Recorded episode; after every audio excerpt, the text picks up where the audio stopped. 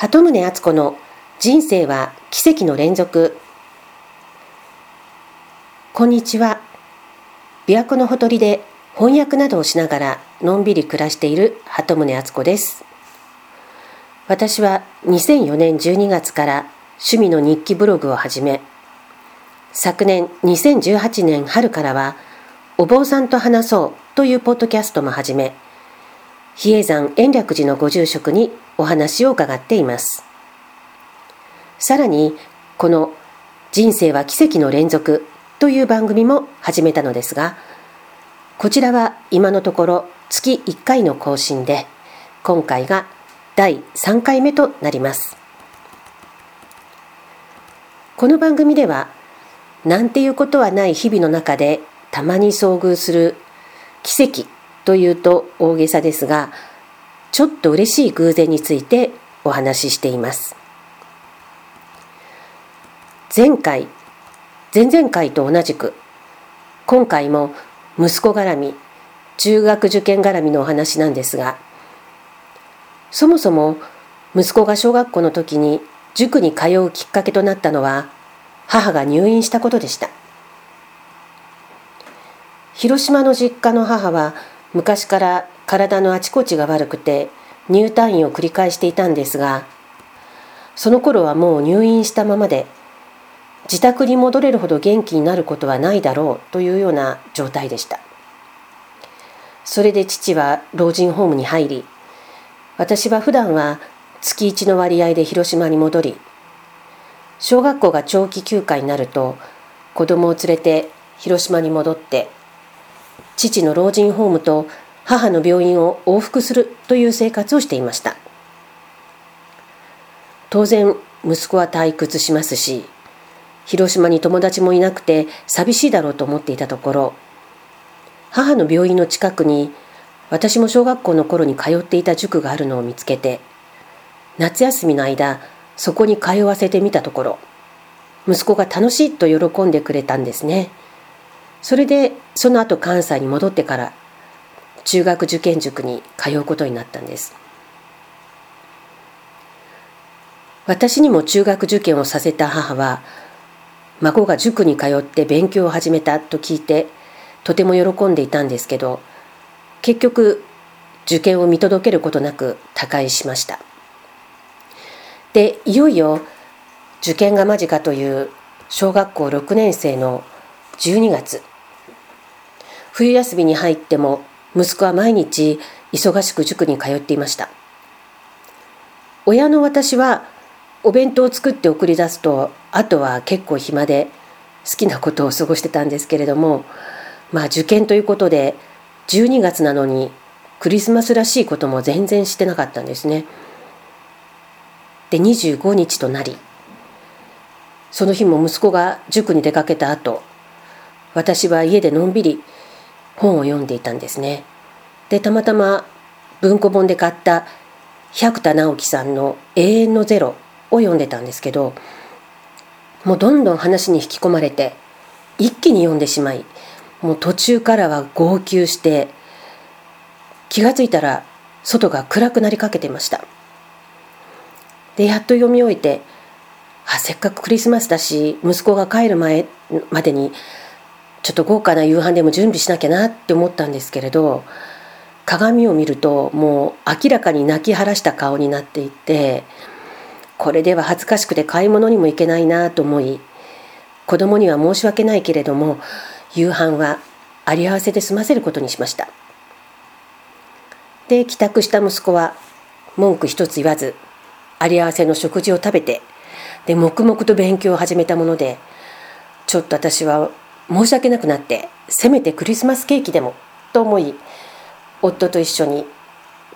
こっそり近くのスーパーに出かけたんですね。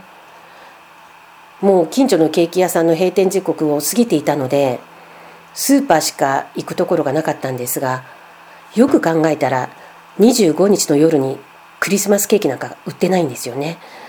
でそれで仕方なく普通のケーキを買って急いで帰ろうとしていたら入り口の方からカートを押してきたおばあさんが目に入ったんですがもう私は思わずぎょっとなりました。そのおばあさんが母だったからなんです。それもまだ入院する前の元気な頃の母でした。体型も髪型もあの頃の母だったんですね。で信じられなくても私は目を見開いてそのおばあさんを凝視してたんだと思うんです。で私の視線に気づいたおばあさんも私を見返しました。不審そうに。でよく見てみると全くの別人だったんです。それであれ？さっきのは何だったんだろう？と狐につままれたような気分だったんですがその日に読んだ「永遠のゼロ」の中で特攻隊で亡くなったという主人公のおじいさんが戦争の後幻として現れる場面があったんです。私はまさにその場面で号泣していたので永遠のゼロの影響で母の幻を見てしまったんだろうかと一瞬思ったんです。であれ私疲れてるのかな大丈夫かしらとも思ったのでスーパーの出口に向かって歩きながら夫にさっきの話をしたんですね私疲れてるのかな？さっき通り過ぎたおばあさんが母に見えたんだよねって。すると夫は何て言ったと思います俺にも見えたよって言ったんです。それを聞いて本当にびっくりしました。で思わず具体的な質問したんです。どんな髪型でどんな体型だったかいつ頃の母の姿だったか。すると母が冬になるとよく着ていた紫色のカーディガン姿だったということまで夫は私と同じものを見ていたようです。そっかあれはやっぱり母だったんだ。と思うと私は嬉しくて嬉しくて涙が出てしまいました。亡くなってからそれまで夢にすら一度も出てきたことがなかった母がその時に出てきたというのはやはり孫の受験を応援してくれているのかなと思ってその日は帰宅するなり息子にその話をして「お前にはおばあちゃんという強力な味方がいるから受験も絶対うまくいくよ」と励ましたんですね。ここまで聞くと息子の中学受験うまくいったと思われるかもしれません。息子はとある仏教系の学校を目指していました。私は自分の母校がキリスト教系だったこともありとあるキリスト教系の学校も推していたんですけれど息子は小さい頃からお寺や神社が身近にある一方でキリスト教には全く馴染みがなかったのでその学校にも全く興味を示さずただ塾の先生に勧められてようやくそちらも受けるだけ受けることになったんですが説明会にも見学会にも行かなかったので試験の当日に初めてその学校に足を踏み入れるというありさまでした。で、息子が行きたい行きたいと言っていた仏教系の学校ですが、いざ合格発表の日、その学校の門に足を踏める直前に息子がぽつり、多分受かってないと思うって言うんです。で、聞いてみると、試験の最中、しかも一番時間が足りないと言われている算数の試験の最中に鼻血が出たんだと言うんです。あちゃー、やっちゃったね。それはきっとダメだね。と言いながら掲示板まで見に行くと、案の定、息子の受験番号はありませんでした。幸い、キリスト教系の学校には合格していたんですが、息子はキリスト教の学校は嫌だ、などとごねてしまい、それでも塾の先生の話を聞いてようやく入学を決めてくれました私としては息子が第一志望が不合格で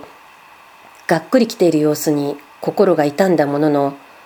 そちらの学校に行ってくれることは嬉しく思っていました。そして息子が入学してその学校の玄関ホールに立った時にハッとしたんです。